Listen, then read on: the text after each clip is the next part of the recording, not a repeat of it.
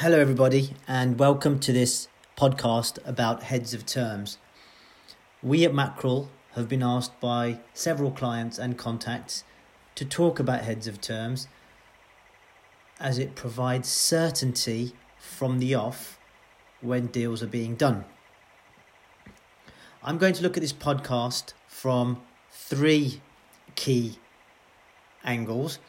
The first, we'll be talking about what heads of terms do and how they operate.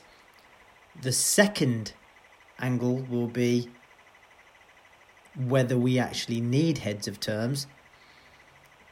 And the third angle will be the effect of COVID 19 on transactions generally. Throughout this podcast, I am going to take a neutral stance on heads of terms, but there will be areas where I will talk about them specifically from buy side or sell side. So the first question is what are heads of terms? Well, heads of terms have many, many different names. They can be called an offer letter, memorandum of understanding, and a letter of intent. But fundamentally, they all do one thing, and that is to set out the deal that has been struck between both buyer and seller and how they are going to proceed and behave throughout the transaction as a whole. The document itself will have many, many different clauses but it can be dialed down to two fundamental and very important elements. The first element is the price, and I always advocate that at any transaction, we should always follow the money. And it's very important that price is talked about in heads of terms because one perspective is how is the price being paid? we all accept that the number itself is presumably acceptable to both buyer and seller, otherwise, we wouldn't be talking about heads of terms. But how is it paid? And how much of it is paid when you hand over the keys to your business to your new buyer?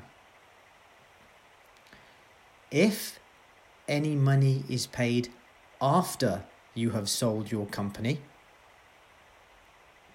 how, from the sell side, how is the seller protected against default? Because fundamentally, there is a credit risk as to whether or not any seller is likely to receive their money after the deal has been done. A couple of ideas that would provide comfort to a seller is a parent company guarantee. Does your buyer have a company above it? And can that company provide a guarantee? A second and slightly more controversial guarantee could be that the company itself provides the guarantee for any money paid after completion. That's slightly more controversial and isn't a topic that will be talked about now.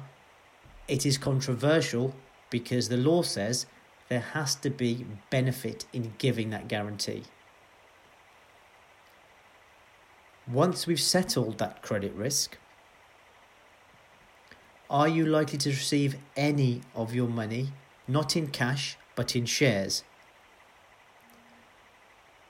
If so, when are you, as seller, allowed to sell those shares?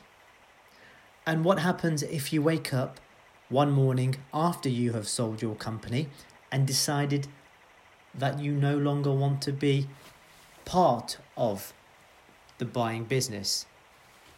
That is termed bad leaver, good leaver, and from a buyer's perspective, there will be circumstances under which you will be expecting your seller to hand back their shares if they decide they no longer want to help you grow the business.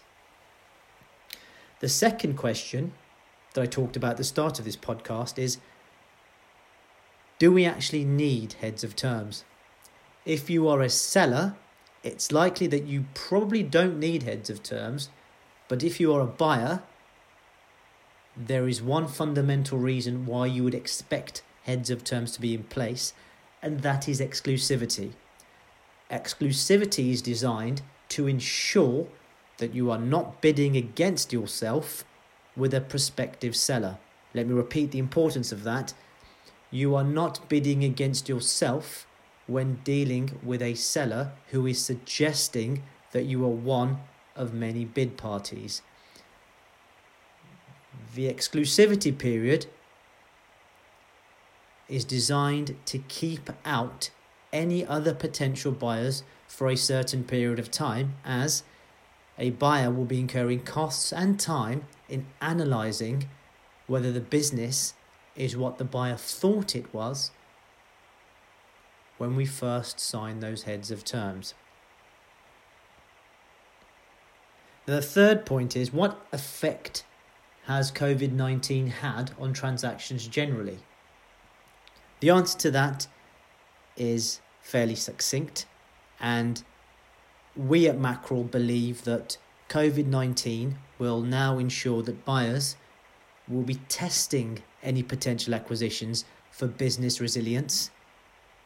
And by that, we have undertaken or beginning to undertake some transactions where the first question is what risk management is in place if in a few months, a few years, a similar event were to take place, how is the business protected against such an event? Now, if I hope this podcast has been helpful to you, and if you need any further information, please contact me or Chris Lane on chris.lane at mackerel.com and my email is govy.sandu at mackerel.com. If you are listening to this on LinkedIn, then please send me a DM and I will be delighted to help further.